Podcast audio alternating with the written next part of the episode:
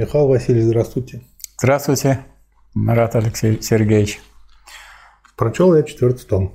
Ну, я считаю, что для тех, кто начал читать полное собрание сочинений Ленина, это очень важное большое событие. Почему? Потому что ну, вообще полное собрание сочинений Ленина прочитать – это большая задача. Ну, как э, решают большие задачи? Начинают по чуть-чуть. По чуть-чуть. Начинают двигаться по этому пути. Потому что да. если не начнешь двигаться, то никогда и не осилишь. Да. А дорогу осилит идущий. Но при этом, вот когда вы начинаете, э, то вы видите, что начало всегда трудно. Во-первых, надо да. решиться на это. Да. Потому что это значит, что это займет известное количество времени. То, что вы получите очень много удовольствия и получите, так сказать, гигантский объем знаний, это второе. Но все-таки это требует какой-то системы, в том смысле, что это надо читать, двигаться.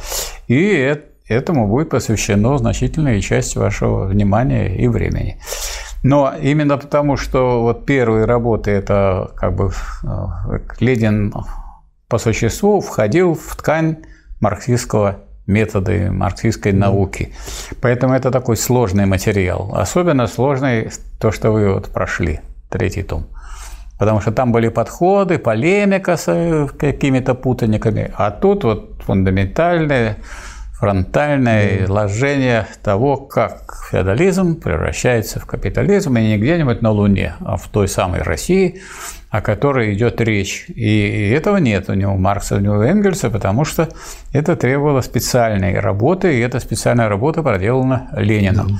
Как в обычной стране, не в такой, как в Англии, которая предполагает, что все предметы потребления, там, пшеница, так сказать, и другие эти текущие предметы потребления вырабатываются на, в Европе континентальной, а Англия может, как говорится, всегда купить.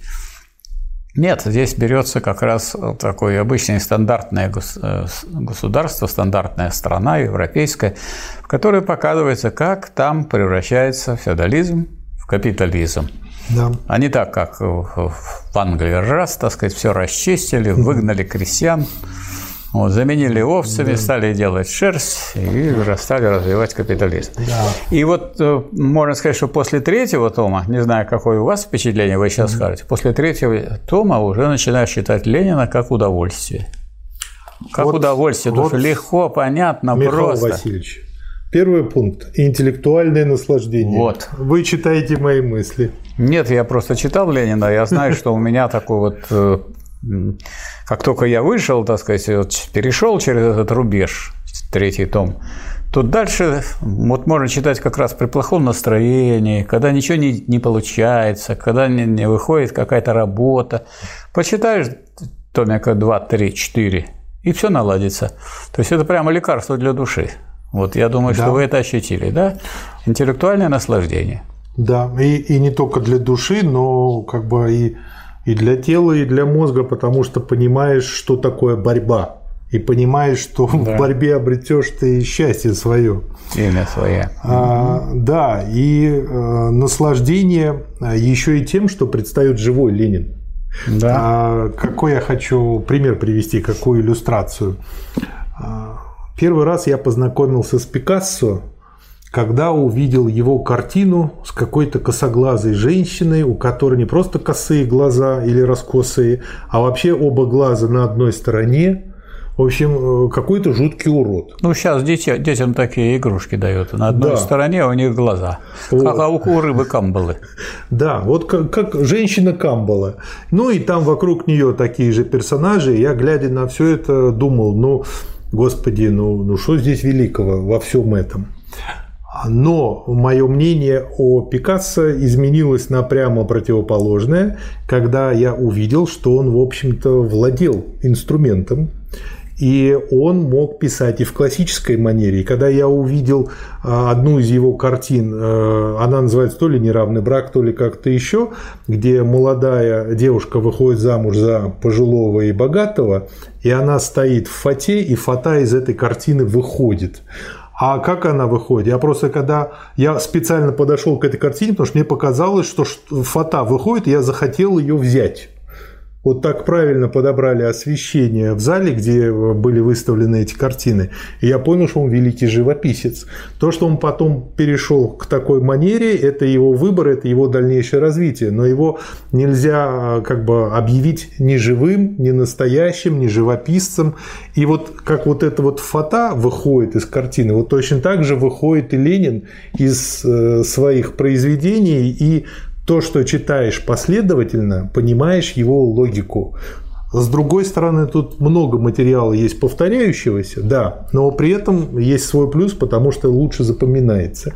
Не нужно 20 раз читать одно и то же. Читаешь разные статьи. Да, на не надо долбить, долбить сторон. не надо. Ты, да. если будешь подряд читать, запомнишь. Да. Можешь не беспокоиться. Оно само вкладывается. Дело в, в том, что вот выясняется потом, чем, чем дальше, тем больше, что Ленин э, и пропагандист, и агитатор. Он столько раз это скажет и напишет, чтобы это усвоили. Да.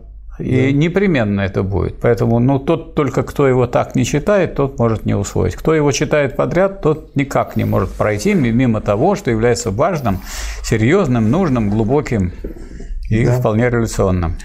А когда я начал читать, э, я посмотрел оглавление тома. Для меня это вообще нетипичный вариант чтения, потому что я обычно никогда не читаю предисловие, введение, никогда не читаю оглавление. Почему? Потому что они уже задают фокус для чтения, а хочется выработать свой. Но тут я всегда проглядываю все равно. И э, очень интересный том. Почему? Потому что, во-первых, он показывает, есть тут ряд критических его замечаний о том, как выглядела статистика в царской России, какие были данные, какая информация и что она из себя представляла, и как с этим работали. И это очень напоминает нашу нынешнюю ситуацию, которую можно характеризовать словом «бардак» и э, непрофессионализм. Потом он дал очень интересную рецензию на книгу Богдану «Краткий курс экономической науки». А, это тоже очень интересно. Потом а он дал э, рецензию на работы Каутского. И поскольку я до этого о Каутском знал только благодаря фильму «Собачье сердце», когда там спалили переписку Энгельса с Каутским в печке, для меня это было особенно интересно, и э, я понял, что Каутский, по сути, сделал ту же работу, что Ленин а, о развитии капитализма в России. Он сделал аналогичную работу о развитии капитализма в Англии, во Франции, в Германии. И Ленин, э, судя по всему, Я думаю, что развитие капитализма в Англии сделал Маркс. Там уже, как нечего делать было. Ну, Каутский. да, ну он там добавил очень как бы интересно. Потом очень интересный разбор народника Нежданного и про то, что тот не обнаружил главное противоречие капитализма и как, в общем, с этим жить и переваривать. Потом очень интересный материал по поводу группы Кредо и подобных групп, в чем их ошибка, в чем их э, опасность. Дальше, э, это мне напомнило то время, когда я учился и у нас еще была марксистско-ленинская философия как предмет истории КПСС. И э, поскольку наш вуз в основном был мальчишеский, то есть девушек было, дай бог, полпроцента, то у нас иногда были довольно такие хулиганские сокращения для запоминания. И мы очень легко запомнили группу освобождения труда, вот. И э, оказывается, эта группа внесла очень серьезный вклад и в программу партии, и в становление партии. Тоже был очень интересный материал. Ну и дальше различные статьи для искры о том, почему нужна искра, почему нужна партия, что дают стачки. Очень интересный материал по китайской войне. То есть получается, что благодаря этой книге я еще знакомлюсь и с историей того времени, и политикой того времени. И очень мне понравился один из последних материалов, который я условно для себя назвал «Дворянская артель». А это пример того, как э, современные умные люди пилят государственный бюджет. И что они в этом далеко не первооткрыватели, а это прекрасно делалось и 100, и 200, и больше лет назад. То есть э, том получается, с одной стороны, очень разнородный, но с другой стороны, очень интересный по этой причине. И, как я понимаю, здесь собран э, материал, который Ленин создал параллельно, когда работал над третьим, по сути дела, томом. Вот. Первый пункт к вопросу о статистике. Что здесь интересное? Интересно это ошибки. То есть те ошибки, которые допускали, допускают и будут допускать куча так называемых экономистов, которые пытаются что-то осмыслить. И я расклассифицировал как бы эти ошибки на три большие группы. Первая группа – мусор на входе, мусор на выходе. Garbage in, garbage out.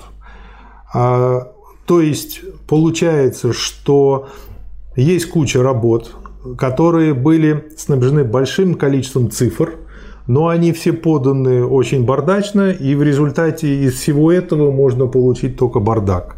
И только умение Ленина работать и вытаскивать нужные цифры помогли что-то оттуда извлечь.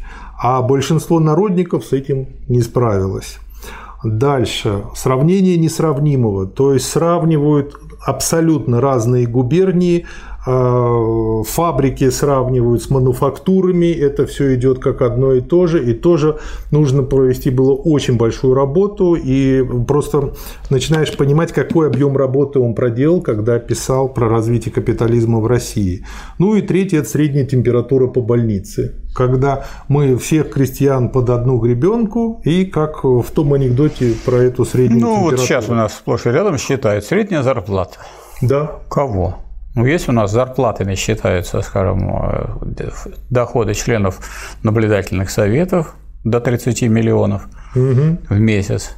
И в то же время, значит, есть медсестры, нянечки всякого да, рода, да. Да, которые получают, так сказать, ничтожно малую зарплату.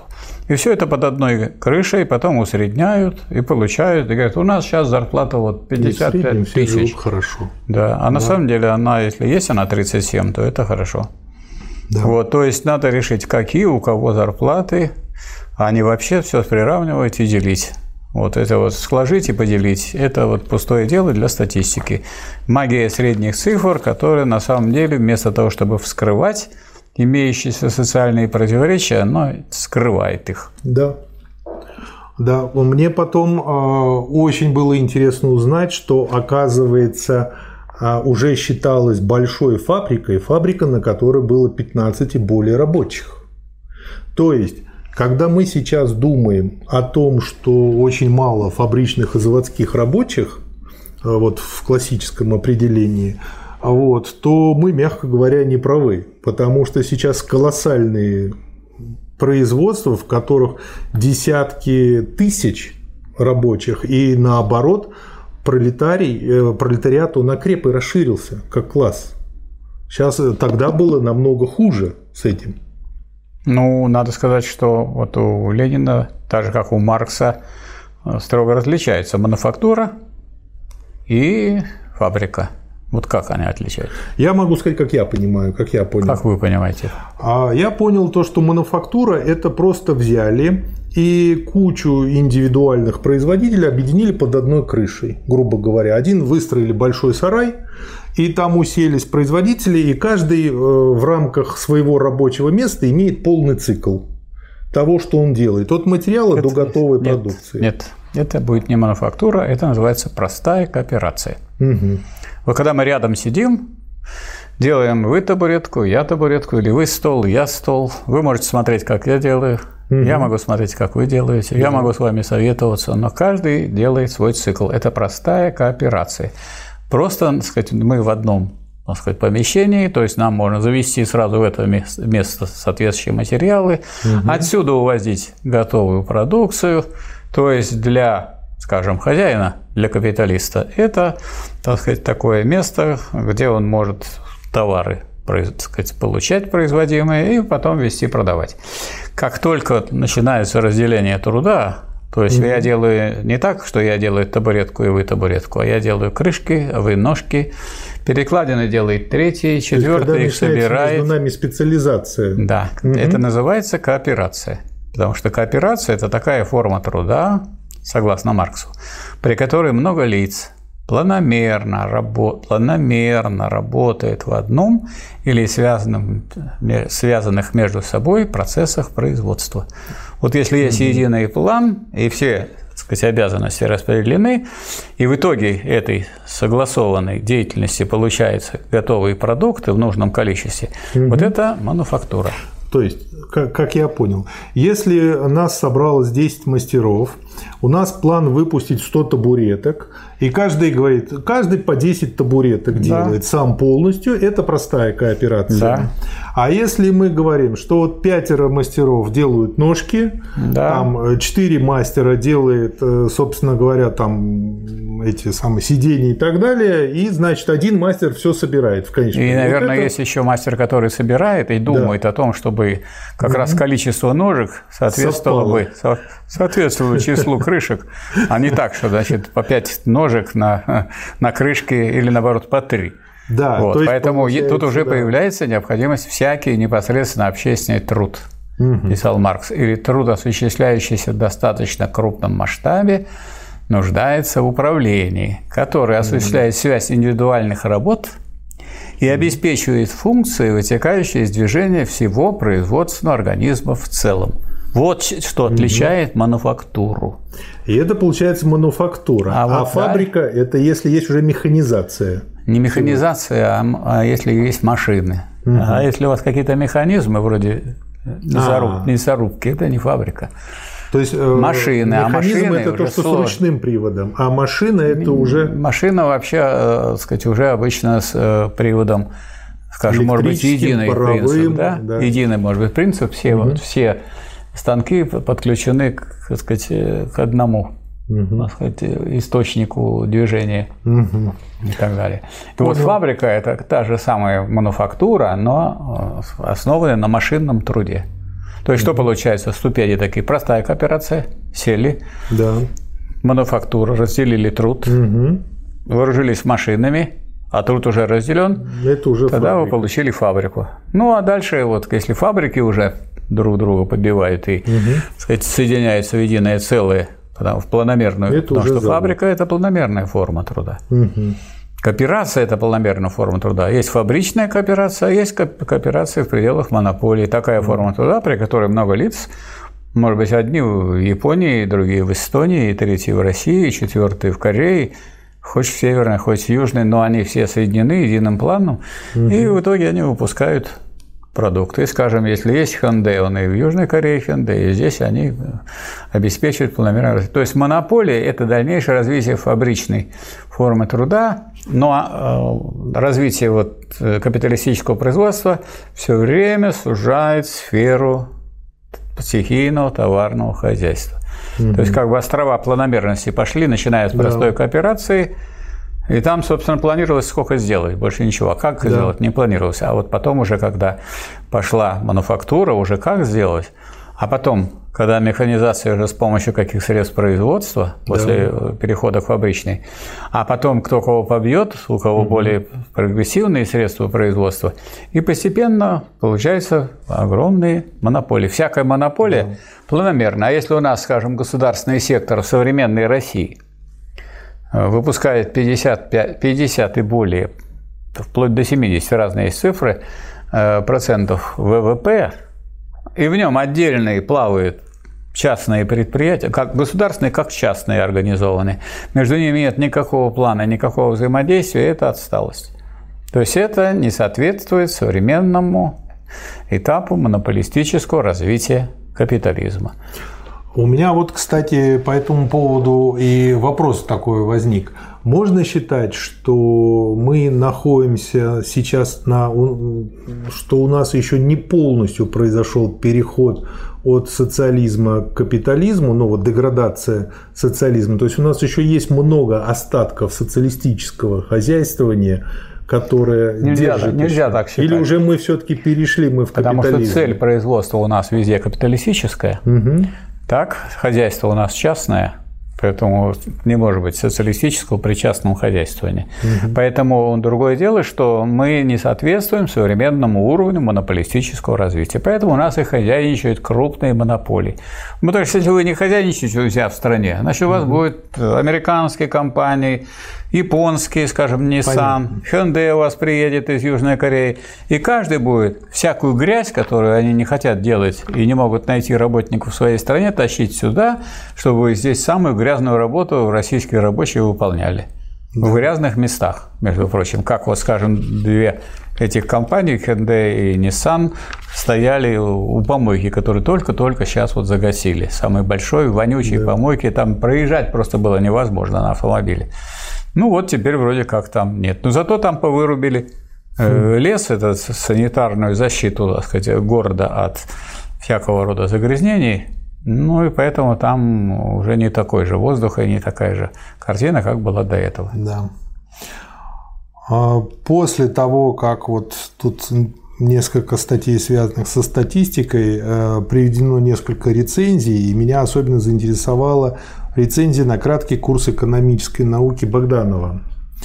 И э, как бы особенно после вот таких разгромных рецензий Ленина по отношению к тому, что делали народники, вот, э, про этот курс Богданова он написал, что курс хороший, и в целом он как бы абсолютно марксистский, и выдающееся достоинство этого курса состоит в том, что автор последовательно держится исторического материализма. Вот в связи с этим у меня вопрос. Имеет ли смысл разыскать сейчас этот курс в интернете и выложить его на скачивание? Не имеет. Почему? Потому что есть капитал, который включает все то, что писал про это Богданов. Это просто как краткий курс, краткий конспект. А зачем читать краткий курс вам? Ну, давайте мы вам это из торта выберем сахар, выберем А-а-а. масло и так далее. Объясню. Там же нет Богданова, нет, он не владеет, не только не владеет диалектическим методом, а и никогда и не владел, и вообще потом показал себя как противник диалектического метода. Он создал ну, вот для того, чтобы там, поэтому мы с вами вместе и сидим, Потому что разница у нас в том, что я, так сказать, дальше читал, что еще про Богдана писал Ленин. Вот когда вы доходите до седьмого года, до контрреволюции и прочее, вот до этого периода, когда стал вопрос, или диалектическое будет развиваться, так сказать, э, э, марксистские науки и марксистские исследования или только тогда они, когда будут диалектическими, то они вполне марксистскими. Но некоторые пошли по пути так называемого системного подхода. Угу. А у Богданов это так назвал тектология. Угу. И вот э, есть такой обмен записок между Лениным и Бухарином, угу. кстати, не попавший в полное собрание сочинений, да. но есть э, в таком издании, которое называется «Ленинские сборники», где Э, Бухарин пишет Ленину, что, дескать, нет, э, это не противоположность диалектики. А Ленин пишет, нет, говорит, Богданов вас обманул. То есть Ленин характеризовал Богданова как вот такого путаника, который никак не мог овладеть диалектическим методом и свел просто к всяким разным системам, элементам этих систем, как сейчас вот принято очень часто во многих, а может быть в большинстве работ. Есть элементы, структура, а если есть элементы и структуры, есть внешняя среда, есть внутренняя среда, и думаю, тут есть какая-то наука. Это мертвечина. Вот угу. когда вы умрете, будет элементы и структура, и внешняя среда, воздух, угу. и внутренняя среда, угу. особенно если вы находитесь в патологоанатомическом театре. Да. Все будет, и все части будут, и целые, и части, и деление на части, хотя может быть, скажете, что я зря так употребляю. Но Энгельс прямо говорил, части лишь у трупа. Если вы представляете собой что-то живое, нету частей. Вот если ваша рука живая, то в ней есть кровь, а кровь идет не по руке, а она отсюда идет из сердца. А если я подвигал пальцами, а это отсюда, это отсюда. Поэтому как вы можете руку рассматривать отдельно от вообще организма, от целого? Поэтому деление на части целые, и, еще и Гегель писал, что это не истинные категории. Потому что если вы говорите часть, значит, это части целого, значит, целость, целое подразумевается. Если говорите целое, так, наверное, есть какие-то части, потому что если нет частей, чего вы говорите целое. Поэтому это не истинные категории, но истинные противоречия они не берут. Не берут противоречия, а когда вы так сказать, пытаетесь построить систему без противоречий, то это мертвая схема, неживая. Поэтому Богданов, ну вот он, это что такое? Это учебник своего рода, ученический учебник. Человек прочитал «Капитал» и хочет поставить между трудящимся и Марксом ну, какую-то стенку в виде своей книжки. Человек прочитал Нет. эту книжку, он не будет читать «Капитал». Я не так на это смотрю. Смотрите, э, просто дать сначала кусочек, который человек сможет усвоить, а потом он уже Он не тот кусочек усвоит. Перейдет дальше. Лучше пусть он, кусочек, пусть он кусочек капитала усвоит, поэтому, поэтому, конечно, Ленин говорил, что надо, чтобы люди прочитали «Капитал». В нем три тома. Ну, так... Так производство капитала – а, обращение капитала и процесс капиталистического вот производства вы в целом. сказали три тома, это уже напугало Нет, не напугало. 70 а миллионов вот, россиян. Вот, ну хорошо, давайте отпугнем тех, которые называют себя марксистами. Вот, потому что у них никакого права называть себя марксистами нет, если они читают какие-то учебники, не читают Маркса. И вот Ленин говорил, что капитал есть настольная книга каждого сознательного рабочего. Первый том «Капитала». Первый том. Если человек не читал «Производство капитала», не прочитал вот это фундаментальное произведение марксизма, он марксистом не будет. И никого мы не знаем, кто бы стал марксистом, кто не прочитал первый том «Капитала». То есть человек может ходить, подходить, интересоваться, видеть, так сказать, как говорится, когда варят суп, можно нюхать, можно даже пробовать, но никогда ты не будешь в это дело, так сказать, входить, если ты не дневник. А капитал представляет собой произведение А – экономическое, Б – философское, так, и историко-материалистическое. Вот этот примат производства связан с тем, что, вот, например, товар – это обязательно что? Вещь полезная вещь. А люди да. у нас называют товарами черти что, услуги, э, там называют товаром э, мысли, идеи, программы и так далее. И дальше они уже, сказать, далеко-далеко от марксизма ушли. Ну, так что если человек э, вот этого не сделал, капитал не прочитал, из него, как говорил Ленин, ничего путного не получалось и выйти не может. И надо учесть и другое, что время у людей ограничено. Поэтому мы вот здесь сидим с вами для того, чтобы людям посоветовать не тратить время на всякие такие неглубокие и не фундаментальные, и не гениальные книги, потому что за всю свою жизнь мы даже гениальные книги не сможем прочитать. Гениальные не сможем все прочитать, поэтому из всего собрания гениальных книг мы выбираем самые из гениальных. Вот, скажем, ну... Ленин – это гениальный человек. Как вот вы по вопросу о политике и идеологии будете читать там что-то такое более мелко? Это-то все правильно, но объясните современному школьнику, что чипсы – это вредно.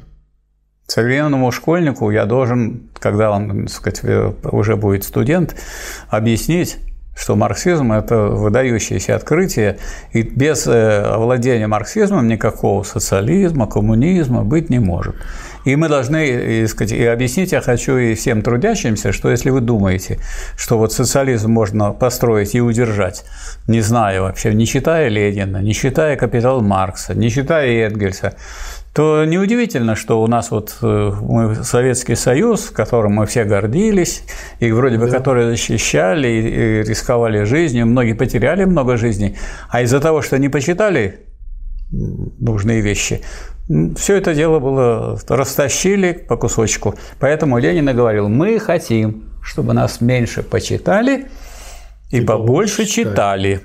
А у нас, получается, изощряется в том, чтобы какую-то дрянь еще почитать, только бы не Ленина. Михаил Васильевич, вот то, что вы говорите, я с этим полностью согласен. Да. Но просто, чтобы вы лучше представляли размер бедствия. А вы читали книжку 451 по Фаренгейту? Нет, Рэя Брэдбери. Я знаю только ее, да. Но, но Это ничего. известный фантаст. Да. Книжка очень интересная, там небольшая фантастическая повесть про те времена в будущем, когда пожарные – это не те люди, которые спасают людей от пожара, а те, кто сжигают книги, потому что книги запрещены, чтение запрещено. У кого найдут книги, значит, их все изымают, сжигают и прочее, прочее, прочее. Ну и вот вокруг этого строится сюжет, смысл и вся идея о том, насколько вообще чтение и книги важны для человека именно. Да. Вот. Вроде бы все понятно. И понятно, что нужно именно читать. Что я недавно обнаружил, ну, где-то там год назад. Э, в одном книжном магазине э, я специально сфотографировал комиксы 451 по Фаренгейту. То есть, как нужно было извратить саму идею произведения, чтобы произведение про то, что нужно читать книги, издать в комиксах, и потом эти комиксы подать как развивающие. Вот сейчас вот такое уже. То есть, грубо говоря, я иногда даже задаю себе вопрос, а будет ли это злом или благом издать «Капитал» в комиксах или нет? Конечно, это будет злом, а не, а не благом. Потому что это не наука. Потому что наука, как мы знаем, это что? Это знание в понятиях выраженные. Нет, это не знание выраженных в понятиях. Мешок знаний, выраженных понятиях. Это никакая не наука, это знахарство. Угу. Вот человек, который много знает, это знахарь. Он, между прочим, на самом деле знает, что нужно выпить для, если голова болит, угу. что нужно, какую травку потребить, если угу. живот болит. Но это никакая не наука, потому что наука – это система знаний. Угу. А эта система имеет начало как неразвитый результат, и результат как развернутое начало. Таких научных систем очень мало. В химии одна, в физике две. Медицина пока не смогла, очень сложная. Но очень сложно ее представить как науку. Да. Это что такое? Дисциплина, в которой много накоплено знаний, но они пока системы не образуют. Вот, а возьмите вы, э, скажем, политэкономию, кроме капитала Маркса. Никак, никто научной системы политэкономии не создал. Согласен. Но ответьте на вопрос. Так, минуточку. Значит, Ленин – это научная система. Да. Какую создал научную систему? Он создал вот он писал про три источника при трех составных части марксизма, какую книгу надо прочитать, чтобы освоить три источника и три составных части марксизма. Полное собрание сочинений.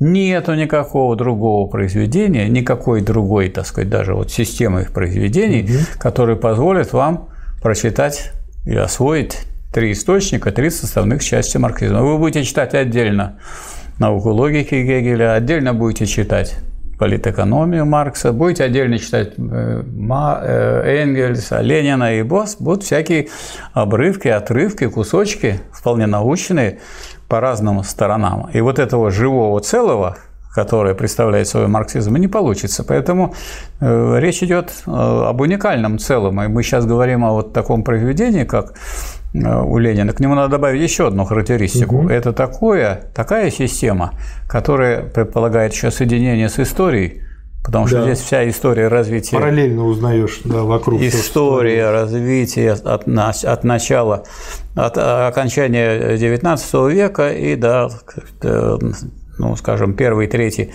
XX века. И это история классовой борьбы.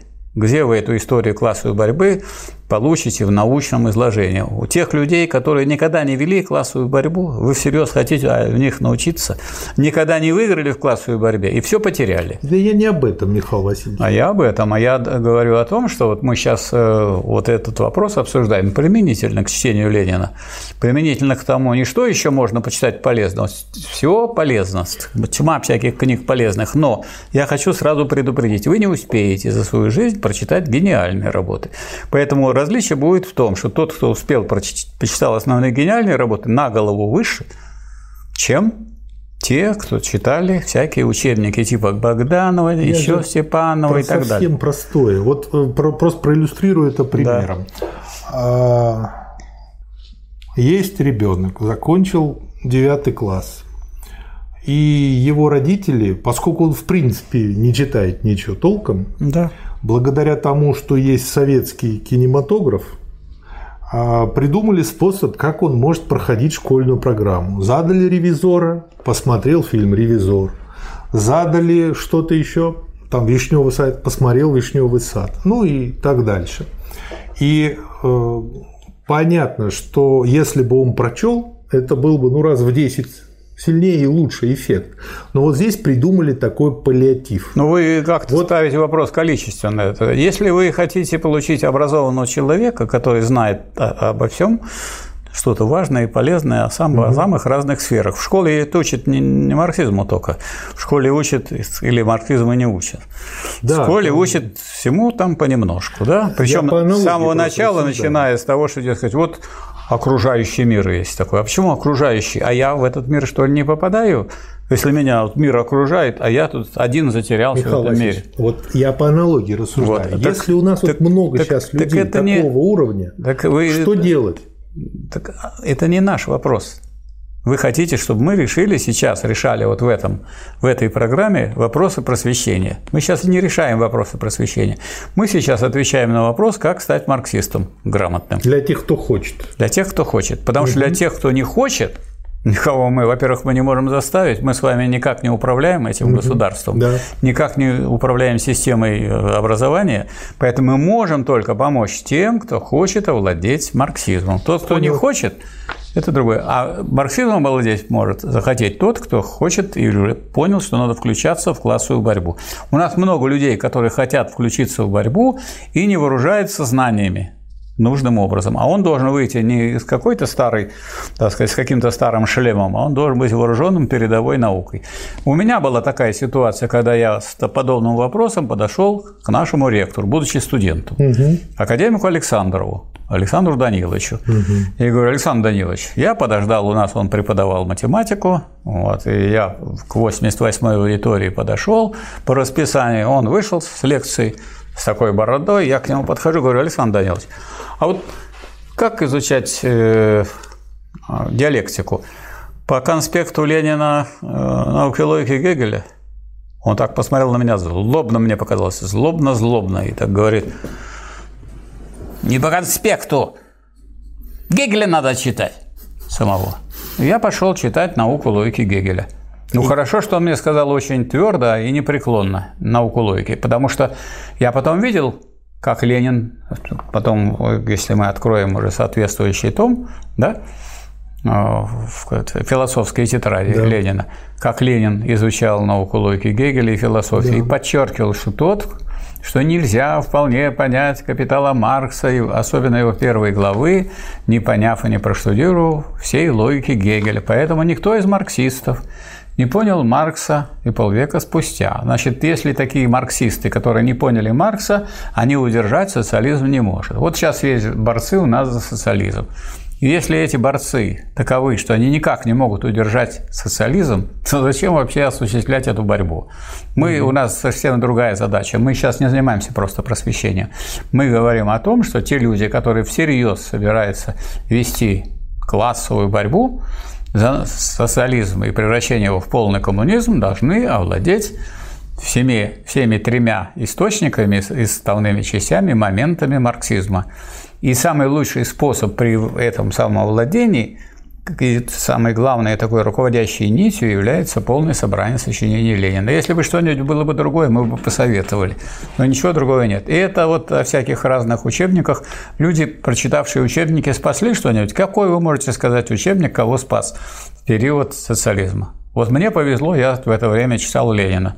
И я, скажем, чуть раньше, чем многие другие, уже увидел, что здесь идет полная ревизия марксизма и полный отказ – и все эти красные и значки, и красные флаги, и рассуждения про социализм, про новый социализм, про перестройку для меня уже выглядели как враждебное течение, противоположное социализму, а для других это вот до сих пор еще пока кажется, что, дескать, вот у нас был социализм, 80-е годы. В 80-е годы уже вовсю действовала контрреволюция. Контрреволюция действовала с 1961 года.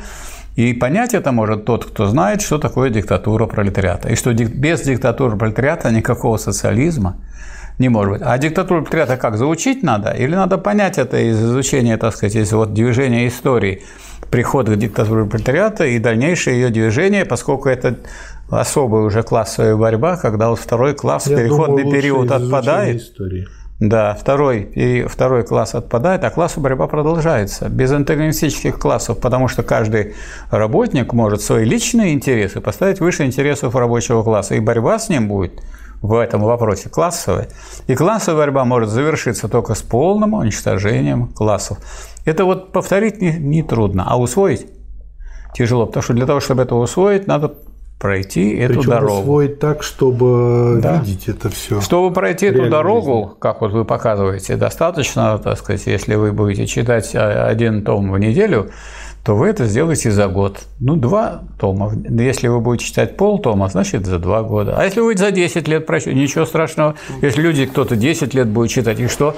Вы знаете... Это значит, что он через 10 э, лет будет, так сказать, серьезный, глубокий, человек, который разбирается в этих вопросах. Более того, человек, который так сказать, эти все может оценивать учебники и может так сказать, найти критику и навести критику на то, что публикуется новое, и отличить новое от старого, отсталый от передового. Иначе Иначе э, вы так сказать, не имеете такого критерия, потому что критерий – это нечто всегда более высокое для оценки всего, что есть. Да, но и потом я не могу сказать, что его тяжело читать. Читается легко, и а, если бы не время, которое нужно потратить на запись, на монтаж, там, на то, на все, то спокойно можно читать так два вот, тома в неделю. Так вот, можно сказать, что счастье, счастье наше состоит в том, что в отличие, скажем, даже от Маркса и даже от Энгельса, который, конечно, популярно мог писать, угу то работы Ленина исключительно, так сказать, популярны. Он прекрасный публицист, прекрасно знал русскую очень литературу. Просто. Он очень просто и понятно пишет, образно выражается, поэтому э, чтение Ленина – это, ну, кроме всего прочего, большое удовольствие и наслаждение. И что я еще отметил, что э, если что-то не ясно, надо просто читать дальше. Да, и будет ясно. Потому что через какое-то да. время, момент с другой стороны осветится тот же вопрос и станет все. Да, то есть Ленин места. как пропагандист знает, что надо и два, и три, и четыре, а по важным вопросам и 34 раза вернуться к этому и, и э, об этом повторить. А какие-нибудь сборники учебника, они берут этот момент, ставят в какой-нибудь параграф, ну, и все, и он там теряется среди что, всего остального. Потому что очень часто авторы учебника все-таки не знакомы с диалектикой. Они не только с диалектикой да. не знакомы, они с, с наукой не знакомы, потому что назовите мне автора какого-нибудь учебника, который был бы крупным ученым. Такое бывает очень редко. Это очень редко бывает. То есть, это либо ученый, тогда он обычно учебники это, не пишет. Это, это двойное дарование да, должно это, быть. Да, это двойное. Это большая редкость. Да. А дальше тут очень интересный раздел, посвященный а, работе Каутского, о том, как а, развивался капитализм на селе а, в Германии, в Англии, во Франции, ну, в общем, то, что мы называем Западная Европа. И Ленин об этом тоже очень хорошо, об этой работе отзывается. И что самое интересное, эта работа Каутского а, встречает практически те же самые ну, комментарии со стороны народников, так называемых. И они точно так же по той же самой схеме, что в кавычках критикуют работы Ленина, точно так же и эти работы. То есть, как бы критика ничем не изменилась. И вот, читая это дальше, дойдете вы до 2014 года, когда гражданин Каутский изменил рабочему движению, и Ленин после этого не стал говорить, что это плохие были работы. Он не отказывается от того, что он говорил. Что вот они, эти работы, являются вполне марксистскими, их можно читать, изучать. Но он уже по-другому высказывается о Каутском. Он говорит, у Каутского в голове, в письменном столе или в голове есть ряд деревянных ящичков, в которых все работы, цитаты из произведений Маркса и Ленина расписаны. А почему он так выражается? А потому что Каутский, когда встал вопрос выступить против империалистической войны, ну и, скажем, рисковать тем, что тебя выбрасывают из парламента, сажают в тюрьму, как посадили Карла Липкнехта, или отправляют в Сибирь, как уехали, как говорится, на свежий воздух наши думские представители большевистской партии, а все остальные изменили. То есть не вся эта Европа, на свежий воздух. Вся эта Европа, она предпочла пойти, я имею в виду социалистические партии, социал-демократические. Да. И это была смерть социал-демократии. Поэтому Ленин говорил, что вот э, читайте так сказать, вот все это, это очень все полезно, до 2014 года Каутского. Да. После его измены, да. какую он написал брошюру, мы сегодня с вами обсуждали, что стоит почитать. «Пролетарская революция и ренегат Каутский». Но мы до этого дойдем. Я дойдем, поэтому дойдем. не хочу сейчас. Но поэтому это говорить. интересно, что mm-hmm. вот здесь мы видим, видим, как человек хороший. У нас много таких хороших, которые в 60 Э, первом году. первом году. Очень хорошо поступили. Поступили также да. и так далее. То есть это не новость для рабочего движения, когда его предают. И, и тем не менее, это не, не основание, чтобы говорить, что вот предыдущее было обязательно неправильно. Почему? Предыдущее было правильно. Да. Не надо спрямлять эту самую историю. История так вот витиевато себя ведет. Да. И, э, на мой взгляд, это и хорошо, что она так себя ведет, потому что это оставляет шанс любому поправиться. А, очень интересный раздел э, посвящен, называется «Ответ э, господину э, Нежданову». А, и как бы вот господин Нежданов утверждает, что капиталистическое производство никаким противоречием между производством и потреблением не страдает. И дальше Ленин как бы показывает, в чем его ошибка, и, в общем, э, становится смешно. Причем это становится смешно сразу там, прочтя пару абзацев. Сейчас их просто прочту. Противоречие между производством и потреблением, присуще капитализму, состоит в том, что производство растет с громадной быстротой – что конкуренция сообщает ему тенденцию безграничного расширения, тогда как потребление личное, если и растет, то крайне слабо. Пролетарское состояние народных масс не дает возможности быстро расти личному потреблению.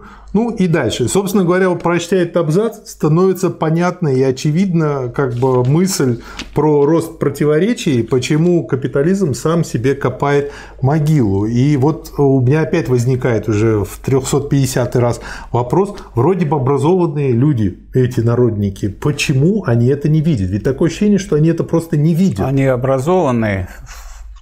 А какое у них образование? Буржуазное. И они как буржуазные, как буржуазные, лицами и глазами буржуазии смотрят на это все.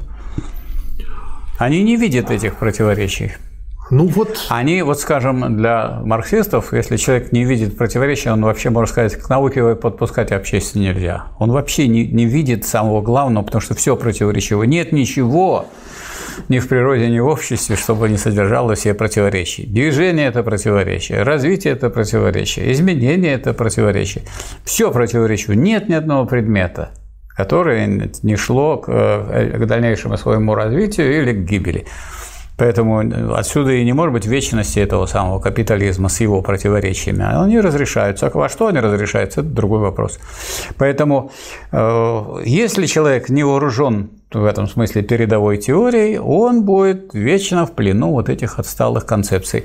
И вот поэтому Ленин, с одной стороны, здесь просто их критикует, а и дальше больше, вот мы обнаружим, это вот какой-то четвертый том, а дальше больше он начинает не столько критиковать, сколько сам писать, о том, какие существуют противоречия, как они разрешаются, и переходит к тому, что нужно организовывать борьбу рабочего класса за разрешение противоречия капитализма, потому что обнаруживается, что сами они по себе не разрешатся. Они разрешаются в новые противоречия. И происходит цикл экономического развития. Значит, значит, э, часть э, продуктов уничтожается во время кризиса, потом снова набирает обороты капитал и по-прежнему начинает сохранять безработицу и по-прежнему старается понизить цену рабочей силы и повысить цену на то, что продается. То есть это все возрождается постоянно.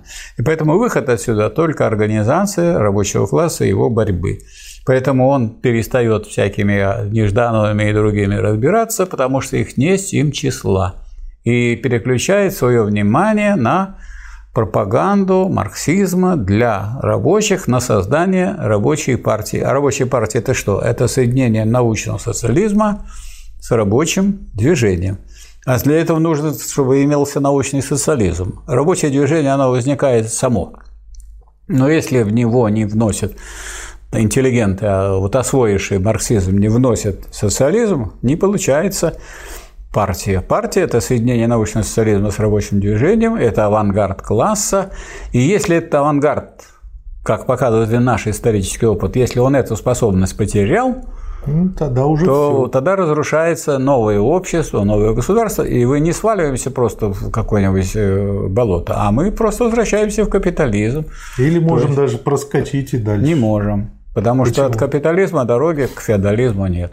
Ну, слава богу, хотя бы вот в этом и есть да, положительные да, моменты. Да, это вот далеко вы не упадете, вы попадете. Хотя желание держать рабочих за так сказать, крепостных ЕС им не платят. Вот с той же самой ЛНР не платили, и в, и в ДНР есть колоссальные задолженности по зарплате. То есть люди работают месяцами бесплатно. Но... Это что такое? Это какой строй? Это феодализм. Причем, да. а потом вдруг выяснилось, что и никто и не собирается их отдавать. То есть мы поменяем название вашего предприятия, угу хоть оно было государственным, останется государственным и в собственности государства, и, следовательно, долги государства.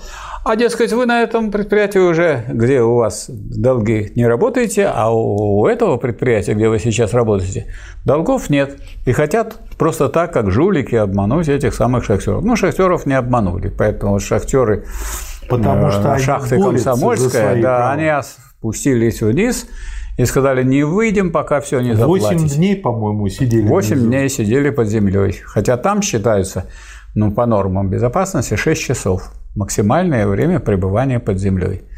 Ну и люди были готовы, как говорится, умереть, но потому что они все равно умрут, если вы не получаете зарплату. Откуда, на что жить? Семьи жить. Один шахтер повесился и написал записку, что я, у меня двое детей, зарплаты нет, и я решил покончить жизнь самоубийством. И помог а вот он эти- этим своим детям. не помог он этим. А вот эти товарищи, шахтеры, которые вроде бы они выбивали свою зарплату, но они для всех показали пример героической своей борьбой. В 30 раз я с хвостиком больше, чем можно быть. И вот, между прочим, сегодня такой день, когда с 12 до 12.05 должны были по призыву э, Донецкого профсоюза шахтеров независимого, должны были товарищи все в Донецке, трудящиеся и в Донецкой и в Луганской республике, остановить, приостановить работу на 5 минут с требованием, чтобы освободили тех товарищей, которых еще не освободили из те люди, которые под видом МГБ ЛНР вот, захватили их и держат где-то там в каких-то застенках. Так что борьба продолжается. Правильно. И это хорошо. И так и будем дальше действовать. Хорошо то, что борьба идет за прогресс. Да. что когда эта борьба сводится к тому, чтобы уничтожить рабочий класс, тогда это плохо. Да. Поэтому у них борьба ведь она две стороны имеет, и это есть некое противоречие. Эта борьба не просто, а борьба противоположностей. У меня по этой причине всегда, э, когда я выучил три закона Ньютона, был вопрос. Почему, э, как бы, если я кого-то ударил, то значит, как бы, ведь по закону Ньютона я получил точно так же. Вот. Почему меня Нет, только вы, получи- вы получили по руке, а он получил кулаком по лицу. Большая разница. Ну, А сила та же самая. А, Что еще интересно я заметил? Если просто получается прочесть вот эти четыре тома Ленина, то становится понятным то, что сейчас предлагает, э, не знаю, как его правильно назвать, экономист или математик, ну, скажем, экономист-дефист-математик Хазин Михаил, это, в общем-то, то же самое народничество. Почему? Потому что э, в чем принципиальное отличие формулы Маркса от формулы вот этих народников? В том, что там нет у народников накопления в основные средства. У Маркса это есть. И, соответственно, потребление у капиталистов идет в накоплении основных средств.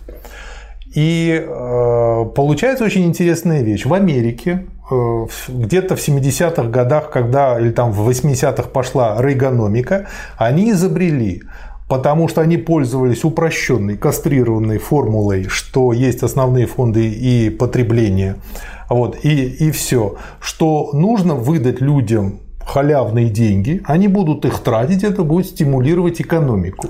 Это написано все достаточно подробно и очень аккуратно и ясно в книге Джона Мейнарда Кейнса «Общая теория занятости, процента и денег». Да. И прямо это рекомендация. Даже если говорят, ненужное дело пошлете делать, выплатите им зарплату, а эти зарплату понесут в магазины. В, магазинах, в магазинах с полок снимут продукты, значит, производство начнет продавать снова этим самым торгашам то, что оно производит, и экономика заработает.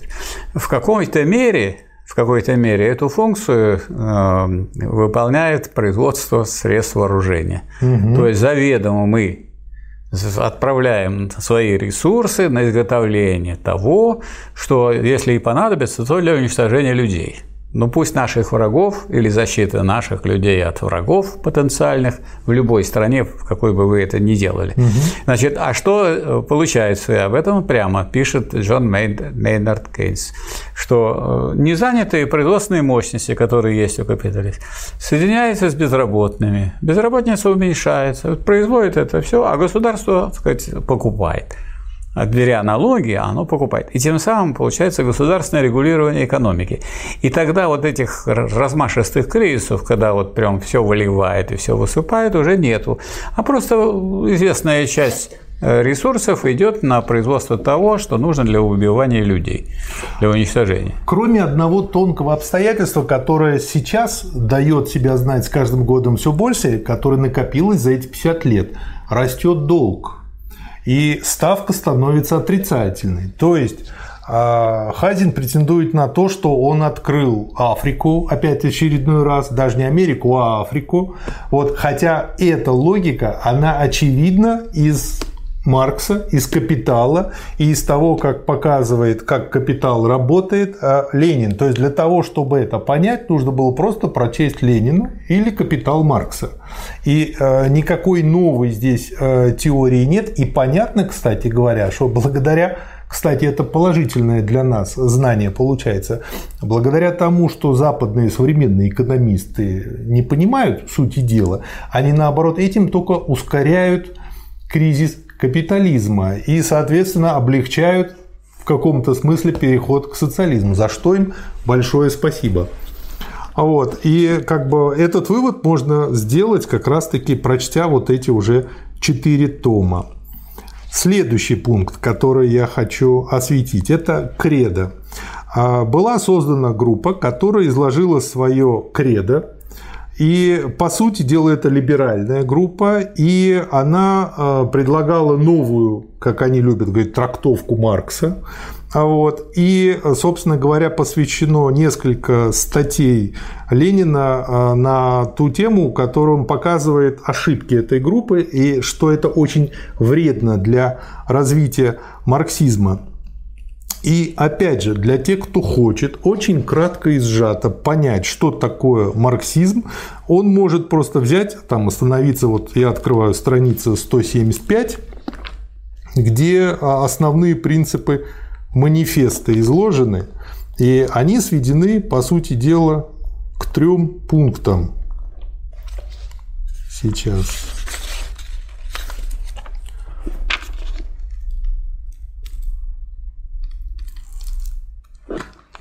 Основные принципы, изложенные в манифесте, имеющие громадную важность для русской социал-демократии. Во-первых, русская социал-демократия хочет быть и остаться классовым движением организованных рабочих масс. Отсюда следует, что девизом социал-демократии должно быть содействие рабочим не только в экономической, но и политической борьбе, агитация не только на почве ближайших экономических нужд, но и на почве всех проявлений политического гнета – пропаганда не только идей научного социализма, но и пропаганда идей демократических. Знаменем классового движения рабочих может быть только теория революционного марксизма. И русская социал-демократия должна заботиться о ее дальнейшем развитии. Очень я тут э, сделаю как бы купюру небольшую сосредотачивая в настоящее время все свои силы на деятельности в, среде фабрично-заводских и горных рабочих, социал-демократия не должна забывать, что в ряды организуемых ею рабочих масс должны войти с расширением движения и домашние рабочие, там, перевожу на современный язык, индивидуальные предприниматели и самозанятые. Нет, они не рабочие. Это мелкие частные собственники, мелкие буржуа самозанятые, и это все мелкие буржуа. Хорошо. И это, кустари. Это, это союзники. И сельские рабочие, и миллионы разоренного и умирающего с голоду крестьянства. Поскольку ИПшники сейчас разоряются, можно их приравнять к миллионам разоренных и умирающих с голоду крестьянства? Конечно, потому что мелкие буржуа разоряются.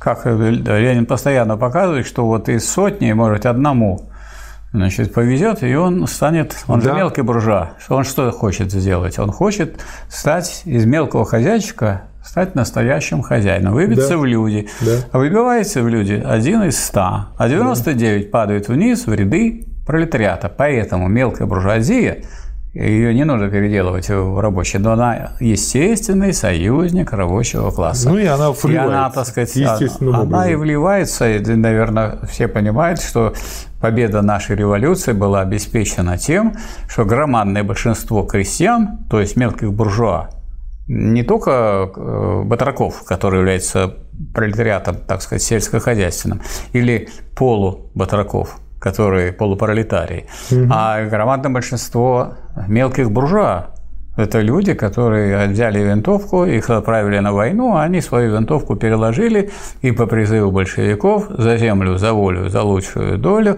осуществляли борьбу под руководством рабочего класса. И, и рабочий класс, и рабочие в Красной армии составляли меньшинство. Да.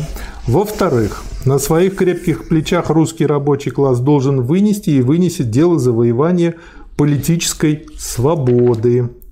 Да, что скоро очень подтвердилось уже в 1905 году.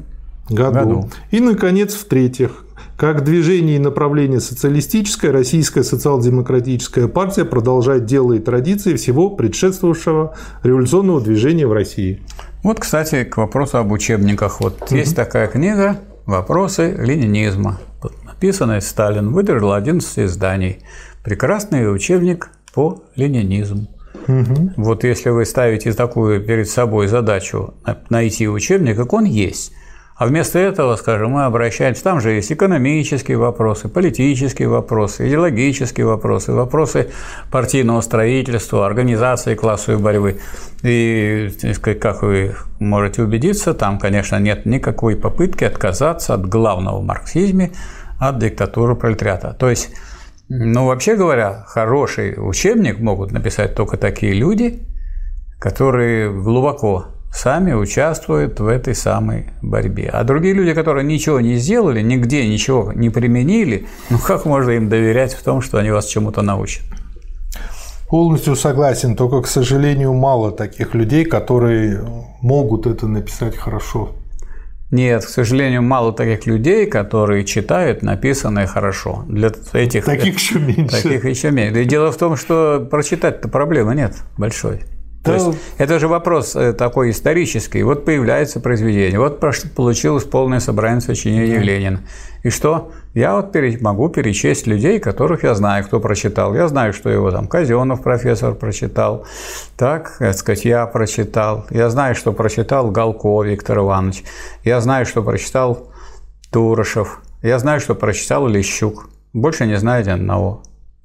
Ну, ни одного в стране, хотя я как-то, так сказать, ну, всякий контакт у меня есть с людьми, которые читавшие Ленина. Я, скажем, и э, книжку такую издал, главное в ленинизме и так далее. Но вот я все, что перечислил, знаю. Если кто знает еще кого-то, кто-то скрывается в лесах, кто прочитал полное собрание сочинений, пусть выйдет и отметится вот в этом самом в ответах на вопрос или в комментариях к этому ролику. Было бы очень приятно еще с кем-то познакомиться. А вот насчет того, что есть люди, которые начинают читать, да, я думаю, что таких людей становится все больше и больше. Ну и как вы думаете, ну Россия, в которой э, ну, 27 миллионов рабочих, ну можно десяток человек набрать, которые прочитали Ленина. Не какие-то там э, учебники, которые написали люди, у которых задача была написать учебник, а не победить в классовой борьбе. Никакой они борьбы не вели и никакую сказать, такую задачу не ставили, поэтому не ждите от них и ответов на самые животрепещущие злободневные вопросы. А Ленин почему этот учебник? Важно читать, что это учебник жизни. Вот Ленин то, что намечал, то и делал. То, что, за что он агитировал, то и осуществлял. То, что он осуществлял, то и побеждало. Вы собираетесь поучиться у тех, кто побеждал, или у тех, кто проигрывал? Или у тех, кто никогда никаких игр военных не, не, сказать, не осуществлял и никогда не выигрывал? Вот они пишут учебники. О, Бойся учебников. 99% авторов учебников именно вот больше. такой контингент. Да. Больше, больше. После э, вот разборки с группой Кредо а, очень много материала, связанного с тем, что Ленин не просто уже, как я понял, пришел к выводу, что нужна именно рабочая партия, как связующая... Партия рабочего класса. Да, партия рабочего класса, как связующее целое и организующее звено, потому что очень много статей и очень много мест, где он очень часто использует слово «кустарничество». То есть он говорит о том, что да, кружки это хорошо, но кружковская работа это уже прошедший этап. Уже нам нужно выходить, ну, скажу по-современному, на профессиональный уровень и уходить от кустарничества. А для того, чтобы уйти, нужны э, два момента. Первое, как я понял, это рабочая партия, партия рабочего класса, которая ставит на научную основу всю работу и организует. И второе – это печатный орган. Ну вот обратите внимание, что вот таких людей, которые читали полное собрание сочинений не так много, а таких людей, которые хотят создать много-много кружков. Угу. И Ой, этот, их очень и, много. Их да. очень много. Например, вот есть такой ресурс, очень такой полезный, интересный. Я, так сказать, несколько раз да. выступал да. на, на Station Marks. Но они вот такой заряженной идеей, что мы будем делать много-много разных кружков. И эти разные кружки – это все равно, что представьте себе ну, элементы могучего здания, когда вот здесь лежат значит, части первого этажа, там второго, там третьего, четвертого, пятого, это какие-то маленькие-маленькие-маленькие, ну, как в Китае в свое время собирались э, металлургию развивать, чтобы доменные печки были такие маленькие во дворах. На эту так и здесь. Как можно на уровне кружков думать о освобождении рабочего класса и построении социализма. А вроде бы они хотят построить социализм и любят марксизм. Очень хороший пример. Э, как бы просто повторю его еще раз, потому что, может быть, люди не уловили идею. То есть в Китае, по-моему, при Мао Цзэдуне там или еще когда-то решили выплатить, э, выплавить больше всех чугуна в мире. И выплавили. Почему? Потому что в каждом китайском дворе была маленькая доменная печь, и она плавила и выплавляла чугун. Другое дело, чугун был ужасного качества и абсолютно непригодный для чего-либо серьезного. То есть формально цель была выполнена, но по существу нет. И э, вот как раз-таки кружковская работа и говорит о том, что да, вот везде все плавят чугун, у каждого он свой, но что-то из этого чугуна сделать не то получается. Есть, то есть люди, так сказать, до партии рабочего класса не доросли. Да. А, а чтобы сделать партию рабочего класса, надо, между прочим, впитать то, что кому-то и не по душе. Да. Вот под руководящей роли рабочего класса, я знаю, многим не по душе. Ну, конечно. Вот в этом году нам пришлось расстаться с, с многим числом членов Рабочей партии России, которым вот один из пунктов устава Рабочей партии России, состоящий в том, что при голосовании должно быть обеспечено большинство рабочих. Он оказался им не по сердцу, не по душе, им пришлось с нами разойтись. Да. Ну, а с другой стороны, вот мне, например, это странно и даже смешно. Если я интеллигент, если я не могу убедить двух рабочих, то я не интеллигент. Ну, Правда? Ну, ну, это же очень суровая правда. И так не хочется ее самому себе говорить. Конечно. Ну, ну, какой же я интеллигент, поэтому я вот, чтобы тяну руку, что я буду голосовать. А если нас большинство ну, интеллигентов соберется, мы вместо того, чтобы вносить сознание в рабочее движение, изображаем из себя пролетарскую армию. Не получится пролетарская армия, если интеллигент. Это же типичное, что да. народ опять не тот. Понимаете, народ опять тот. народ да. не тот. А вот, вот мы, мы хорошие, а народ мы хорошие не люди, тот. Да. Поэтому все это очень-очень актуально. И человек, который вот через это проходит, ну, он проходит как бы мимо своих будущих ошибок. И это не значит, что он не будет иметь разочарований и неуспехов. Но ну, каждый человек должен учиться стараться не только на своих ошибках, а на ошибках предшественников. Или, э, так Ленин говорил, это очень мы хотим, человек. чтобы нас поменьше почитали и побольше читали, и мы хотим встать на плечи предшественников, великих предшественников, чтобы видеть далеко. Тот, кто не встал, ну или на плечи авторов учебников он встал. Как думаете, угу. далеко он видит? Нет? Нет. А вот на плечи таких гигантов, как Маркс, Энгельс, Ленин, Гегель, Сталин, если он встал на плечи, то он видит далеко. Вы хотите далеко видеть или нет? Ну, может, у людей боязнь высоты. Так им вперед надо смотреть. Они пускай посылают других в бой. Вот. И здесь дальше, чем интересен этот том, а, просто очень подробно разобрано, а, что такое классовая борьба, что она должна в себя обязательно включать два момента – и экономическую борьбу, и политическую борьбу, и что нельзя либо политикой только заниматься, либо только экономикой, потому что это вот две крайности, нужно сочетать их. И классовая борьба пролетариата именно вот в сочетании. Нет, можно заниматься только экономической борьбой или только политической, но это не будет классовая борьба. Да. То есть человек можно как раз не, не видит этого целого, а если, если вы видите целое, то как может быть та борьба, там, скажем, за зарплату, за сокращение рабочего дня, угу. которая выступает как момент классовой борьбы, потому угу. что если у вас время не позволяет вам ни читать, ни э, изучать, ни готовиться к политической борьбе, то вы не сможете вести классовую борьбу. Или наоборот, вы читаете только вершки, не интересуетесь положением рабочего класса, вы э, усваиваете разные лозунги, а рабочий класс – сказать, на фабриках и заводах впадает в нищету. Это опять не классовая борьба. Да. Поэтому вот это очень важно понимать, что и дальше Ленин это и будет разворачивать в дальнейших произведениях, что есть, есть три формы на самом деле классовой борьбы. Это идеологическая, это политическая это экономическая. А ведь в логической борьбе есть еще и теоретическая борьба. То есть надо писать произведения или отстаивать свои позиции, критиковать противников. И если вы не ведете теоретической борьбы, то ваша идеологическая борьба тоже будет хромать. И вот те люди, которые Ленина не читают, они не выходят на уровень вот такой теоретический. Хромоногие. Хромоногие. То есть они, они усваивают лозунги политические, они правильно их усваивают, и да. они превращаются в догматические лозунги. Они не знают, на какой период это верно. Или это навсегда, или на какой период. Вот, скажем, вопрос о диктатуре пролетариата. Это вопрос такой, который на самом деле на весь период до полного уничтожения классов. А кто думал, что это на период строительства социализма? Говорит, ну ура, мы построили социализм, можно размагнититься. Все, классовая борьба прекратилась. Мы победили. Или наоборот. Начали мы вот если вы почитаете э, литературу 30-х годов, что происходит? Построили социализм, дальше что? Социалистическое строительство.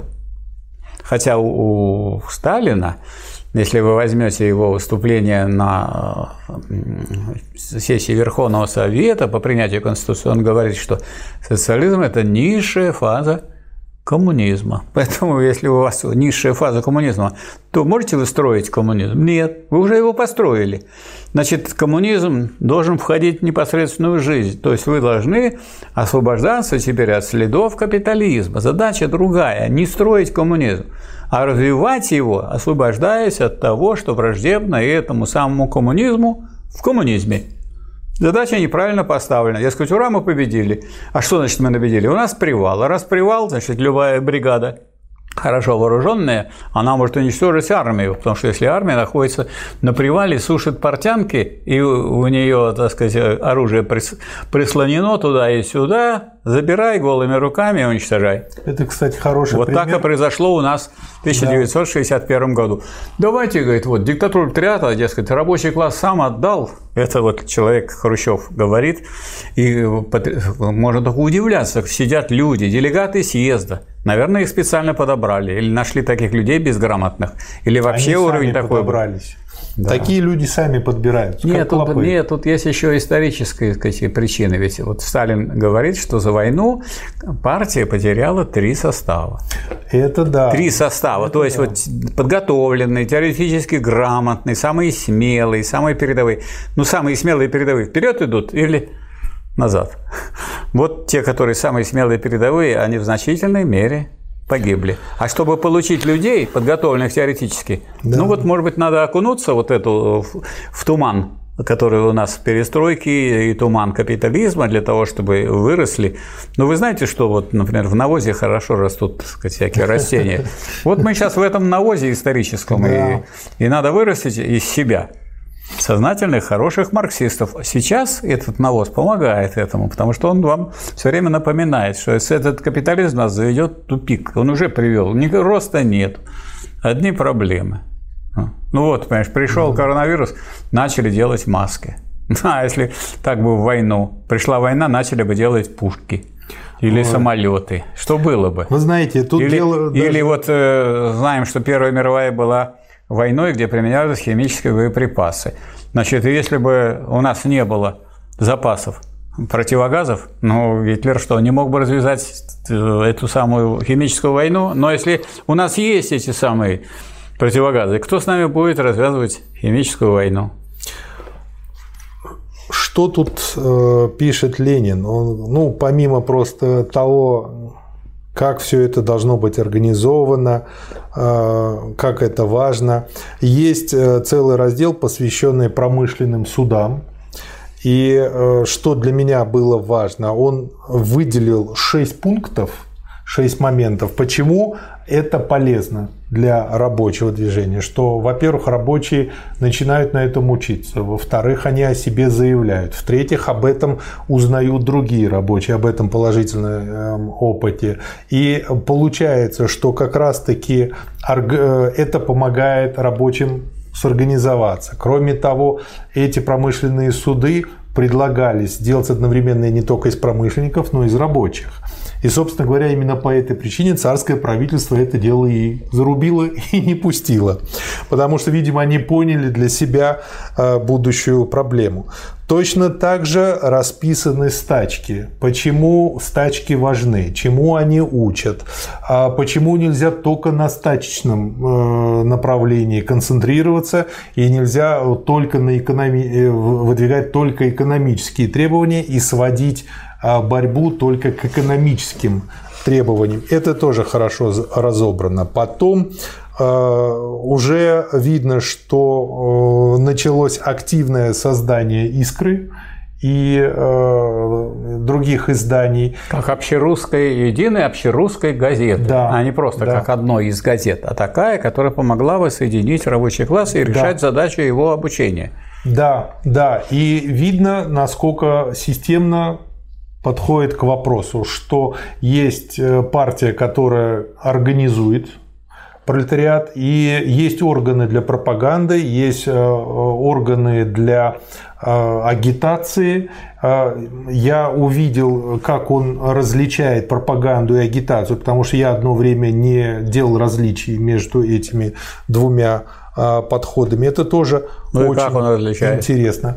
Ну, как я понял, пропаганда – это больше журналы, и они помогают распространению именно знания, а агитация – это более а, кратко, более смачно подобранная информация, которая а, заставляет человека задуматься, начать задавать себе вопросы и как бы вовлекает в движение? Вот. Ну, я как, э, так сказать, прочитавший чуть-чуть больше, угу. формулирую более, я бы сказал, кратко угу. и более резко. Пропаганда – это глубокие знания относительно небольшому числу лиц. Угу.